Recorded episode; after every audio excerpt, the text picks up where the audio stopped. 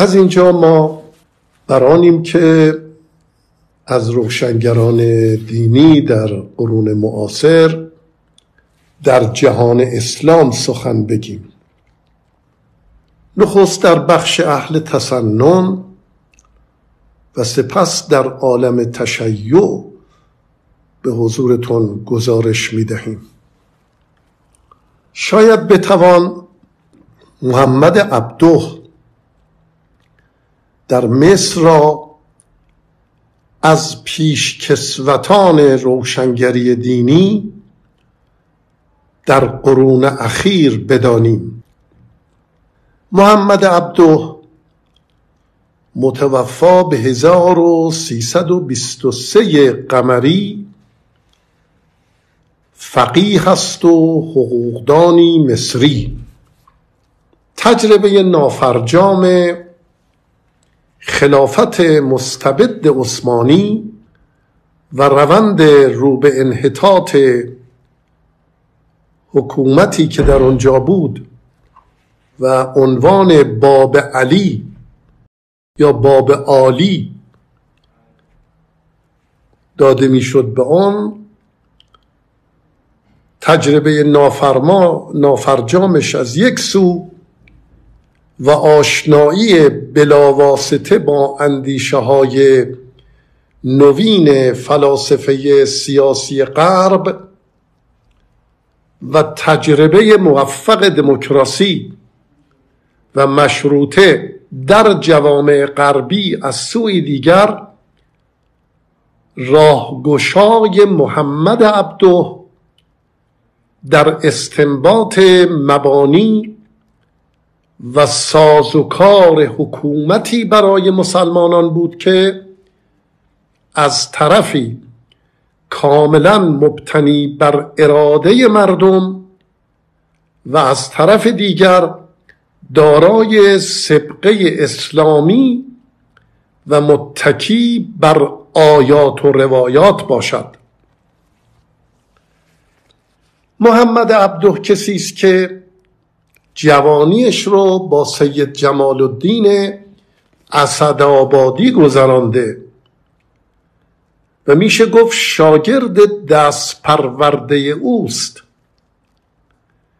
نوشته های عبده در روزنامه الاهرام و دیگر روزنامه های آن روز مصر عادات و هنجارهای غلط و جمود و ارتشار رو به شدت به چالش کشید. بیشتر افکار سید جمال با قلم عبده منتشر شده است. نشریه ای که العروة الوسقا نام داشت در بیروت با قلم عبده انتشار میافت راز موفقیت این دانشمند اسلامی آن بود که او اغلب کتابهای علوم انسانی غربیان را مطالعه می کرد و با افکار آنان آشنا بود. رشید رضا که شاگرد برازنده عبدو است در زندگی نامه ای که از عبده نوشته چنین می‌گوید. او بسیاری کتابهای دانشمندان غربی را خواند. روزی نبود که خواندن کتاب را ترک گوید. علوم اخلاق و روانشناسی و مبانی جامعه شناسی تاریخ فلسفه و روش تربیت بیش از سایر رشته های علمی مورد توجه عبده بود. عبده زبان فرانسوی رو چنون آموخت که بتواند مانند زبان مادری سخن بگوید.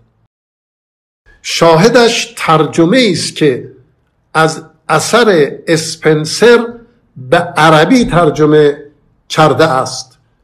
مشاهده تجارب محسوس و عینی در امور سیاسی او رو قانع کرده بود که دو عامل به هم پیوسته یعنی استبداد حاکمان یک و جمود و تهجیر و تقلید عالمان این دو دو عامل به هم پیوسته انحطاط فرهنگ و مدونیت جوامع مسلمانه. تعبیری که خودش می‌کنه به عربی میگه سیاست و ظلمه و اهل الاسره. اینا علت اصلی انحطاط فرهنگ و مدنیت جوامع مسلمانانه. از این جهت عبدو اصلاح اندیشه اجتماعی و آگاه سازی مصریان رو به حقوق خودشون در برابر حکومت رو رسالت اصلاحی خودش می‌دانست. در این باره خودش می‌گوید من از جمله کسانی بودم که ملت مصر را به آگاهی از حق خود در برابر حکومت فرا خواندم حقی که در طول 20 قرن به ذهن مصریان خطور نکرده بود. مردم مصر را به این عقیده فرا خواندم که هرچند اطاعت از حاکم واجب است اما او نیز بشری جایز الخطاست شهوات بر او غلبه می کند و جز با گفتار و نصیحت خیرخواهانه و عمل اصلاح از خطا و غلبه شهوات انجام نمییابد در حال این دعوت رو آغاز میگه کردم که استبداد در نهایت قدرت و حاکم ستمگر سخت نیرومند بود و مشت آهنین داشت و ملت در برابر او به بردگی تمکین می کردند اولین گام عبدو در مسیر خارج کردن حکومت اسلامی از حاله قداست و دادن جنبه عرفی و زمینی به آن بود. این اولین گامش بود.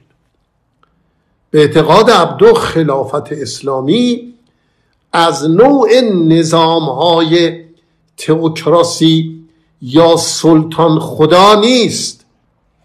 چون سلطان خدا کسی است که به موجب حقی که خداوند به او داده می‌تواند تشریع کند. و مردم به دلیل ایمانی که به دین دارند باید از او بیچون و چرا اطاعت کنند. در حالی که خلیفه در اسلام در اداره حکومت و جامعه فاقد قدرت تشریعه. او ملزم به رعایت کامل شرعه. بنابراین مبانی انتخاب خلیفه همچنین نه ایمان مردمان بلکه بیعت ایشان با او به شرط عدالت و ایجاد امنیت. لازمه این تنزل از آسمان قدسیت به زمین عرفیت اونه که بپذیریم حاکم اسلامی انسانی غیر معصومه انسانی خطاپذیره. و در نتیجه فهم کتاب و سنت در انحصار او نیست. از این رو انتخاب او بر اساس آراء عمومی و اتکاع به عقل جمعی و شورا و نظارت بر عمل کرده او توسط ملت لازمه. حاکم اسلامی ملزم به اداره کشور بر اساس کتاب و سنته و در صورت عدول او از کتاب و سنت و مصالح عامه امت یعنی همان قدرتی که او را بر این مقام گمارده می‌تواند او را برکنار کند. مخالفت عبدو با استبداد و تأکیدش بر ابتناع حکومت بر اراده مردم و اصل شورا به معنای پذیرش بیچون و چرای الگوی دموکراسی اروپایی البته نیست. بلکه او با اتکاب تجربه بشری دوران خود میکوشه تا از کتاب و سنت نظریه حکومت اسلامی رو اون گونه که در اداره جامعه کارآمد باشه استنباط کنه. بی تردید عبدو در پی ارائه الگوی دموکراتیک از حکومت دینی است. به همین دلیل که در اولین گام میکوشد که بند حکومت اسلامی را از عالم قدس قطع کند و آن را بر اراده و خواست مردم استوار سازد. از جمله نشانه های آشکار اعتقاد او به ابتناع حکومت بر رأی مردم تقدم اصل بیعت بر اصل شورا در نگاه عبدو هست. چنان که دانستیم به عقیده عبدو حاکم بر اساس شور و مشورت اهل حل و عقد یا اول الامر و به نمایندگی از مردم انتخاب میشه. در عین حال عبدو معتقده که شور و مشورت اول الامر در انتخاب حاکم طریقیت دارد و نه موضوعیت. اصل در انتخاب حاکم رعایت رأی و اراده مردمه. بنابراین اگر مردم بر کسی وحدت کردن و یا از طریق بیعت و به تعبیر امروز از طریق انتخابات فردی را به حکومت برگزیدن نیازی به شورا نخواهد بود.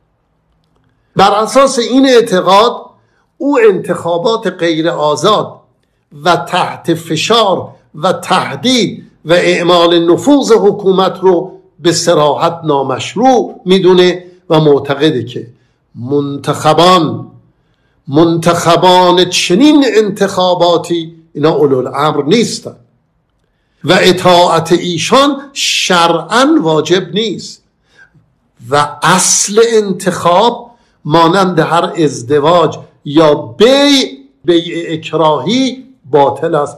ازدواج اکراهی باطله بی اکراهی هم باطله.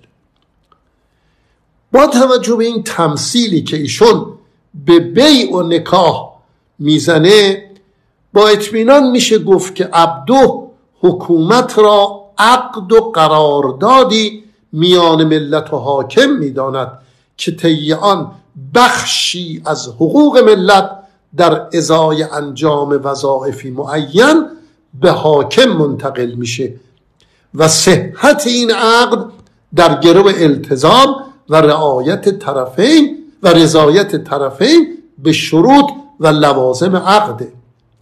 این استنتاج با گفته های سریح عبدو مبنی بر نفی ماهیت قدسی حکومت کاملا سازگاره.